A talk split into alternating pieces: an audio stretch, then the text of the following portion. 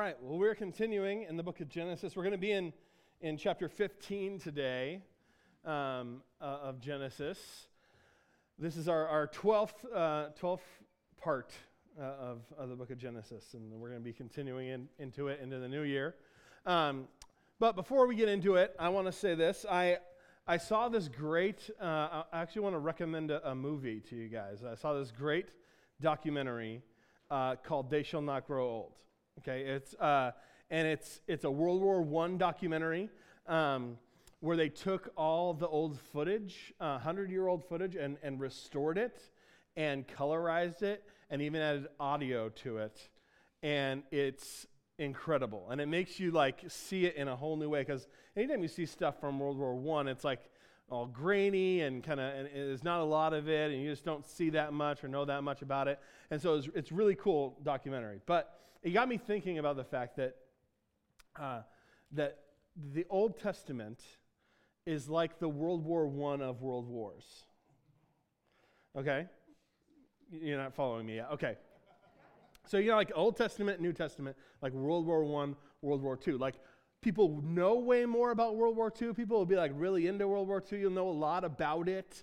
Um, and, and, like you know that World War One happened, and you know it was like some of the same guys, but you just don't know quite as much about it, right? Whereas you know a lot more about it. Like World War One, you probably know like uh, like you might know the name Archduke Franz Ferdinand. You might know uh, that there was like trench warfare.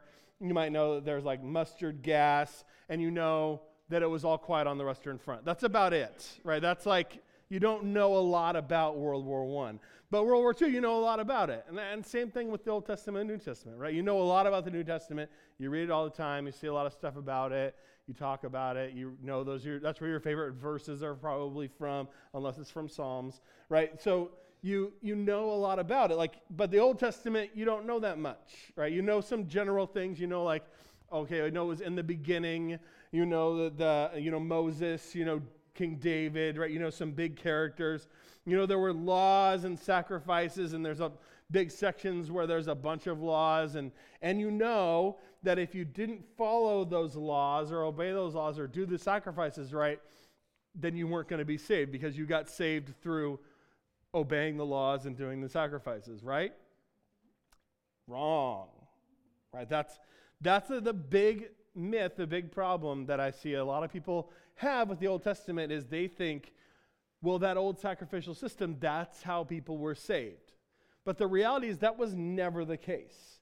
It was never the fact that they did those things perfectly or that anyone obeyed the law perfectly or anyone got themselves saved through doing the sacrifices the exact right way all the time because no one did. Salvation has always been by grace through faith always been by grace through faith. And we'll see that today in this passage. So that's where we're going. Uh, and we'll see it right away.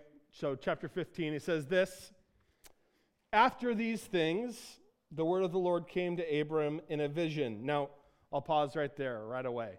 After these things. So, remember when you pick up reading the Bible, um, we have to remember the context. Where are we at? What's happening? And last time, last week, we looked at the things that are talking about there, which is from chapter 13 and 14, where um, Abram goes to rescue Lot because there's a big war, and he goes and rescues Lot. Comes out, he's victorious. He brings Lot out, but he brings all these other things out too. He has this meeting with the kings that were involved, the king of Sodom, and this guy Melchizedek, and he sees them. And, and we had a whole thing on Melchizedek. I'm not going to get into it now. If you want to, if you don't, if you weren't here, listen to the podcast, check it out. Um, but that's the things he's talking about after these things. After he's, he's come back from Egypt, he's split up with Lot, he rescues Lot, he's honored by Melchizedek, and specifically in that meeting, he rejects any of the reward or any of the treasure, any of the spoils of war that he would have gotten. So that's the specific thing that he's, that he's saying after. After he's rejected it, he's received the blessing from Melchizedek, but that's about it. He, hasn't, he didn't take any spoils of war because he says, I don't want you to think that I that I profited from you. I want God to be the one that honors me. And so that's what he's entering into this conversation with God with that in mind, the fact that he had just rejected this reward for God's reward. After these things, the word of the Lord came to Abram in a vision. Fear not, Abram, I am your shield. Your reward shall be very great. But Abram said, O Lord God, what will you give me, for I continue childless, and the heir of my house is Eliezer of Damascus? And Abram said, Behold, you have given me no offspring, and a member of my household will be my heir. And behold, the word of the Lord came to him This man shall not be your heir, your very own son shall be your heir. And he brought him outside and said, Look toward heaven and number the stars if you are able to number them. And he said, So shall your offspring be. And he believed the Lord, and he counted it to him as righteousness. Okay, so we see a couple things here. First, we see he's, he's telling him, Hey, your reward shall be very great. He's reassuring him, Yes, you were right to reject the spoils of war because I am your reward. I will give you your reward. But you notice Abraham is totally 100% fixated on this one thing. He has a primary desire that has gone unfulfilled for his entire life, and that's the desire for a child. And anytime we have a, a primary desire, it can be all consuming, right? Anytime there's this one thing that we want that's out there that's lacking in our lives, we can miss the, the blessings that are going on around that, right? Because we have this one thing that that's the thing we're focused on that we're missing. And for, for Abram, that's what it is. And you see it because re- he's relentless about it, right? He repeats himself there where he says like, hey, I still don't have a child. And this guy's gonna, this guy that not related to me is gonna be my heir. And then he says it again. If you notice, he repeats himself there talking to God because it's such a, a, a desire for him. It's this, this one thing that he wants. And obviously, for a lot of people, that particular one, a desire for a child, when, when there's something that's going wrong where you can't do that, that's a very difficult problem. Right? That's a very difficult thing to struggle with infertility. And that's what he's dealing with here. And I want to point out that that, that, that aspect of this, it highlights the brokenness of our creation, right? It, hi- it highlights the brokenness of God's creation intent because that was his first command, right? Be fruitful and multiply. That's his intention for mankind. So when we see that, when we encounter people that, that struggle with that, struggle with infertility, we can point out the fact that that is, it's, it's part of the brokenness of this world. It's not what God wants. It highlights the brokenness in our world. And we should point us to God's design to bring everything back and correct and make all things right again. Point us to that, draw us to that.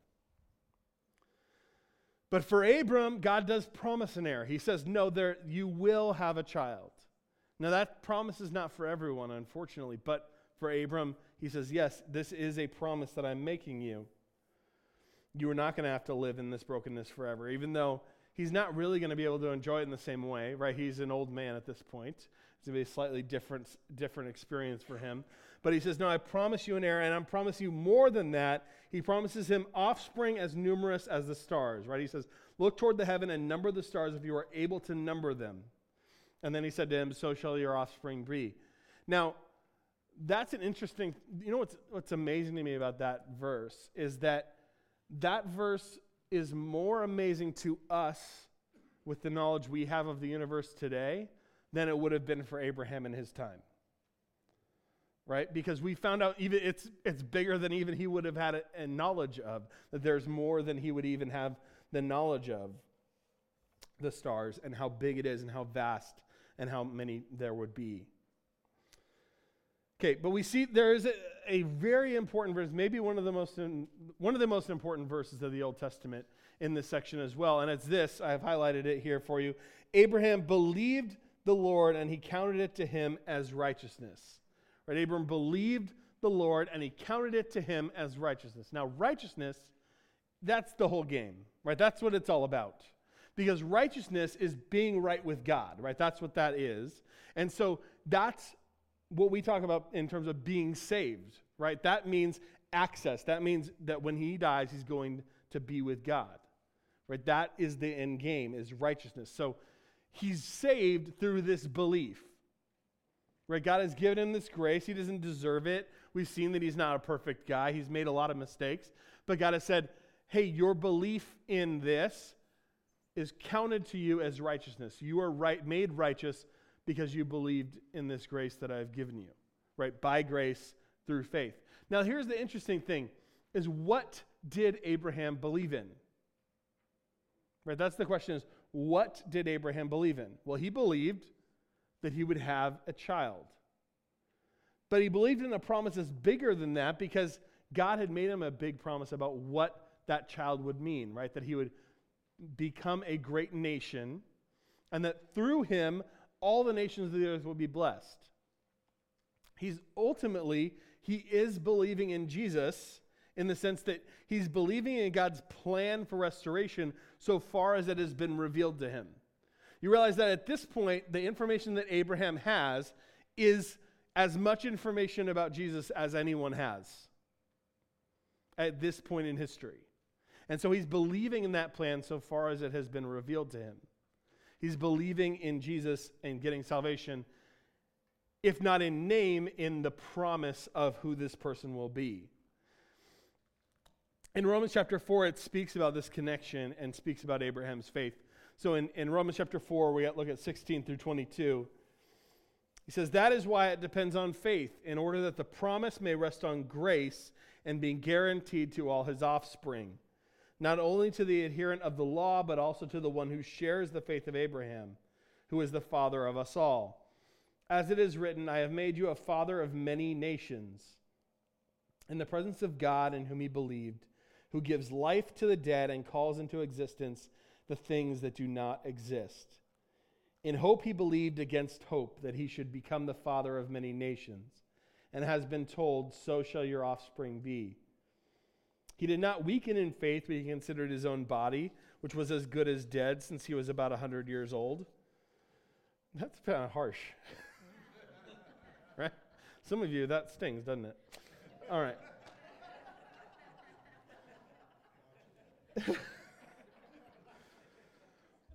or this is you know people say the Bible's not funny, but like that's funny right there. Paul Paul's funny. Is as good as dead since he was about 100 years old. Or when he considered the barrenness of Sarah's womb, no unbelief made him waver concerning the promise of God, but he grew strong in his faith as he gave glory to God, fully convinced that God was able to do what he had promised. That is why his faith was counted to him as righteousness. Right? So his faith is counted to him as righteousness because he's believing in the grace that God has given him. He's believing in the promises that God has given him. He's believing, he's fully convinced that God was able to do what he had promised. He's fully convinced that God was able to do what he had promised. And that should cause us to look and say, are we fully convinced that God is able to do what he has promised? Right? Because for us, he has made promises, right? He has made promises of if you believe in Jesus for salvation, if you believe and accept the forgiveness that he's given you on the cross, you will be saved. Where he said that he would give us a spirit, he would give us a new heart, that his spirit would come and live in us, that he has plans for us, that he has things that we will do. Right? He says to his disciples that greater works than these will you do because I send the Holy Spirit to you. Right? Those are promises God has given us that he is, wants to use us for his kingdom, that he wants to work through us, or that he wants to have his spirit flow through us. Do we believe that that's true? Can you believe in God who give, gives life to the dead and calls into existence the things that do not exist? That's an incredible verse right there where he says, he God, the God who gives life to the dead and calls into existence the things that do not exist. That's huge. That's power. That, and, and can you believe in that? Do you believe in that? What do you trust God for? Do you think you have problems that are too big for Him? I think a lot of times we do. A lot of times we think, oh, well, this is, you know, this is just too big. I can't pray for that. I can't ask for that. I can't ask for something that big. What if, what if He doesn't do it? But we have to believe that it's true. We have to believe that He can and that He will and that He has our best in mind. So that even if the answer, I think sometimes we're afraid to pray for things because we're afraid the answer will be no. Right? Sometimes we're afraid the answer is no, you're going to have to suffer through this. Right? But that's sometimes that's the case. And, and do we believe that his love is big enough, that, his, that he's powerful enough to carry us through it? That he's good enough to bring good out of the worst situations? All right. We're going to move on to the next section here cutting a covenant in Genesis 15, verses 7 through 21. Okay. And he said to him, I am the Lord who brought you out from Ur of the Chaldeans to give you this land to possess. But he said, O Lord God, how am I to know that I shall possess it? He said to him, Bring me a heifer three years old, a female goat three years old, a ram three years old, a turtle dove, and a young pigeon. And he brought him all these, cut them in half, and laid each half over against the other. But he did not cut the birds in half. And when birds of prey came down to the carcasses, Abram drove them away. As the sun was going down, a deep sleep fell on Abram, and behold, dreadful and great darkness fell upon him. And the Lord said to Abram, Know for certain that your offspring will be sojourners in a land that is not theirs, and will be servants there, and they shall be afflicted for 400 years. But I will bring judgment on the nation that they serve, and afterward they shall come out with great possessions. As for you, you shall go to your fathers in peace. You shall be buried at a good old age. And they shall come back here in the fourth generation, for the iniquity of the Amorites is not yet complete. When the sun had gone down and it was dark, behold, a, smoke, a smoking firepot and a flaming torch passed between these pieces. On that day, the Lord made a covenant with Abram, saying, To your offspring I will give this land, from the river of Egypt to the great river, the river Euphrates the land of the Kenites and the Kenizzites and the Cadmonites and the Hittites and the Perizzites and the Rephaim and the Amorites and the Canaanites, the Girgashites and the Jebusites. All right, so it's kind of a weird scene, right? Kind of a weird situation. He brings these animals out, cuts them in half, does all these things, right? First, but but before we get to that, he says he starts it off by saying, I am the Lord who brought you out from Ur of the Chaldeans to give you this land to possess. Right? So that's he's going back to his origin story, back to Genesis 12, where he calls him out of his homeland and says, I want you to go to this land that I'm going to give you, the land that I will show you. Right? He calls him out of there. But we'll see that that is that that phrasing is repeatedly what God will use to talk about to his people. Right? First, he uses this with Abraham I'm, I'm the Lord who brought you out from Ur of the Chaldeans.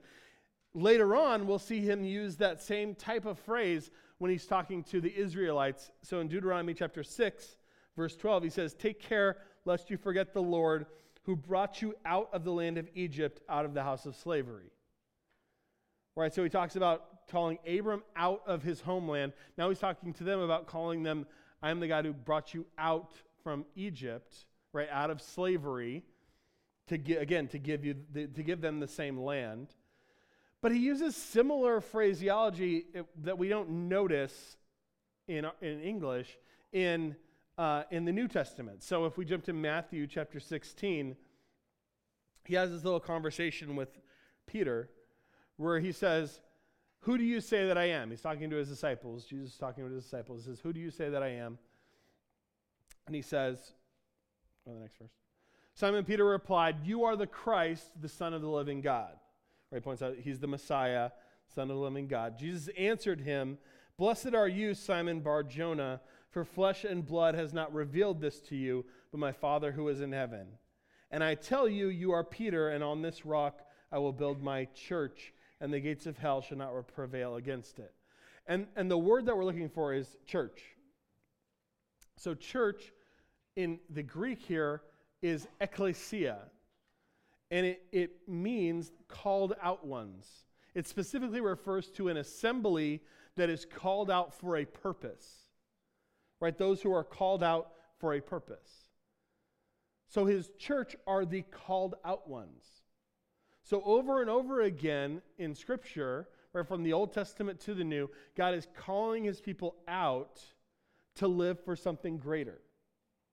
Or this is what he does. He's like calling you out of your old life to live for something greater. You're my called out ones.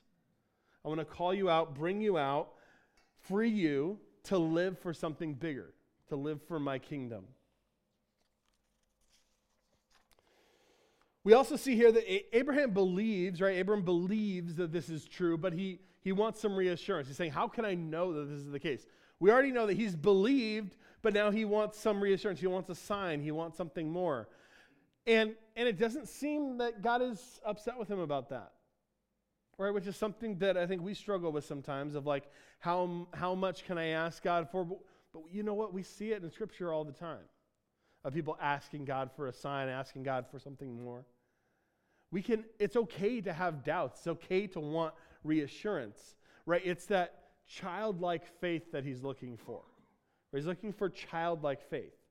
He's looking for us to trust him fully, but it doesn't mean we're, we're not going to ever have doubts or ever have questions. Right? That's not how kids are with their parents. Even when they're being good and being 100% trusting, they sometimes need that reassurance, need to know that you're there. My son uh, got a skateboard for Christmas, and and so he's he's starting to learn how to ride it. And I don't even I never rode a, skate, rode a skateboard. I don't really know how to teach him, but he he like it's been a process of me basically like helping him to do it, and I'm like slowly fading back from like first I was like holding his hands the whole way and then I was like, okay, one hand. Then I was okay, just walk next to me. Then I was like, okay, go to the end where you can catch me. Right? And that's oftentimes how it is with us in God. We, he, he's, he understands that. Right? He's a father. He understands that we need support, that we need help from him, that if we're going to live for him, if we're going to step out, that sometimes we need some reassurance. We need to know that he's there. And so we can be real with him. We can tell him when we're having doubts. We can tell him God, I need some reassurance. God, I need something more from you. I trust you, but I, I, I just need more from you. That's okay to be honest, to be real with Him. He understands that that's, that's who we are. He, he knows us, right? He knows us. And so then we see God actually act, and he, he tells them, okay, get these, get these birds, cut them, and lay them out. And then he gives them this prophecy, right? He puts them to sleep, and he gives them this prophecy that, uh, that basically predicts Israel's slavery in Egypt, right? We know that that, that happens, right? It, it ends up being fulfilled. He told Abraham about it before this, before that ever happened, right? A long time before it ever happened, it actually happens. They are slaves in Egypt. We know that to be true. And then we see this whole process of, of God cutting a covenant with him. I phrase it that way because the word covenant comes from the word to cut. Right? This process, this is literally where, where it comes from. And at this time, this is how people made covenants. Right? This would be, this isn't just some weird thing that God's inventing and having him do. This was a process that, that happened all the time where if two kings were going to make a, covenant together, make some kind of treaty together, they would do this, get animals, cut them in half, and then they would both walk between them. And the, the, the vow would basically be like, if I break this covenant, may what happened to these animals happen to me. That's basically what the message was. It was like, I'm going to walk between these animals, and if, if I break my word, let this happen to me. Let me be div- like split in two. Um, so it was a common way that two parties would make a covenant together. But the interesting thing here is that as they make this covenant, Abraham is asleep and only God symbolically passes through. So, what is he saying? God is saying, I'm going to do this no matter what. Right? I am going to do this regardless of what you do. God is going to keep his covenant, keep these promises, regardless of what Abraham does. This is God saying, I am going to do these things. I am going to make this happen.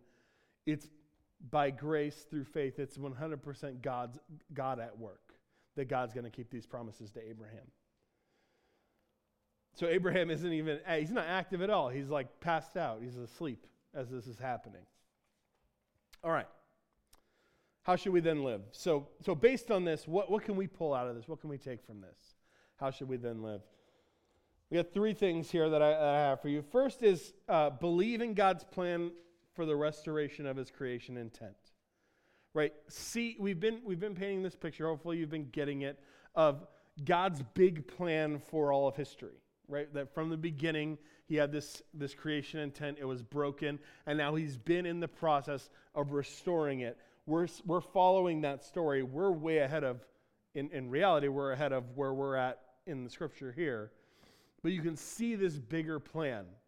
And I think seeing that bigger plan helps us in the, it, it, takes, it, it takes the attention off of us, right? So oftentimes in, in American Christianity, it's all about like personal salvation. And that's important, but it's, but this is so much bigger than that. And when we take it off of ourselves and our own desires and our own relationship with God, and we see the bigger picture of what God is doing throughout history, what his, his kingdom, what his kingdom means and what his plan for restoration is, it just becomes so much bigger and so much better and so much more worth living for than just our own our own desires. It's worth being a part of. And that ties into the second thing, which is believe that God's plan for your life is greater than the fulfillment of your desires, and that He has the ability and the will to carry it out. I know that's, that one's long and wordy, but, but I think it's important that we realize that, right? It's, it's, it was true for Abraham. It was true for Abram. He had this desire for a child. And, and for him, that was just a very personal, like, I want to have an heir. I want to have succeeded. I want to be blessed. I want to have all these things happen for me. but God's plan was so much bigger than that.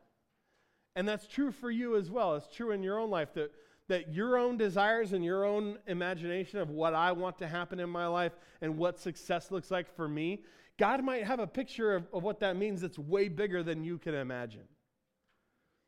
But that's way, way more uh, complex, that's way more deep than just your own desires and just your own ideas of what would make you happy.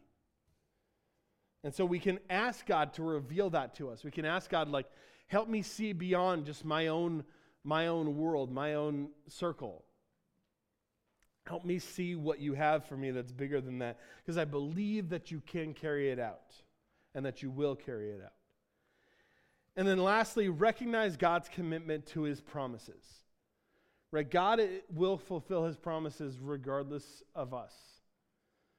Right? God's promise of salvation for us, that's by grace alone through faith that we, we believe in it, but it's ultimately Him that does the work. It's ultimately Him that lives through us. And so we can believe in that. And lastly, I want to tie that into this idea of how, how do these things, we're, we're, in, in the, we're, we're heading into the new year, and a lot of people, our culture makes New Year's resolutions, right? We have ideas of, oh, here's the things that I'd like to change in the coming year. Here's things that I'd like to, to change. First of all, it tied into that, we want to realize the fact that ultimately change is impossible without the Holy Spirit. Right? We want to know that, that God's got to be a part of it. It can't be in our own power. We got to bring Him into these things. Um, secondly, tied into that, we want to we want to use this process that's in um, in Psalm 139. And we sang this earlier, actually. Psalm 139, verses 23 and 24. He says, Search me. I should have the verses up. Are they there? Search me, O God, and know my heart. Try me and know my thoughts, and see if there be any grievous way in me, and lead me in the way everlasting.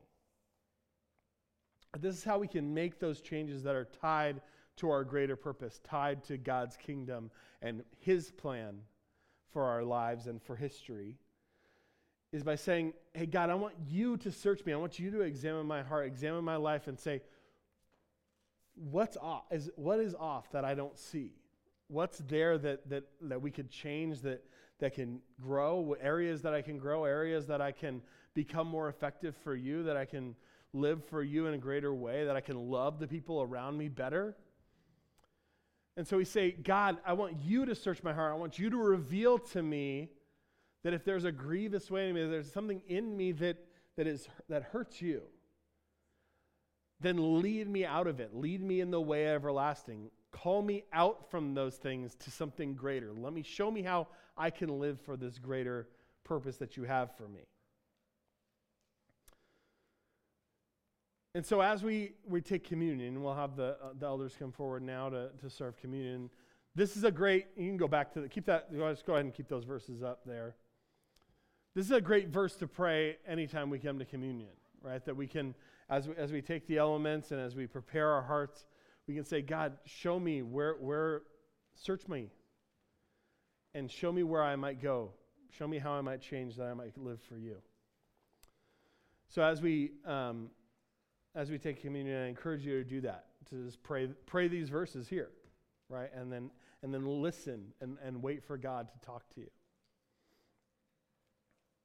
Let's pray. Heavenly Father, we thank you for this morning that we can come together, we can worship you, we can um, hear from your word, we can pray for one another, lift one another up, encourage one another.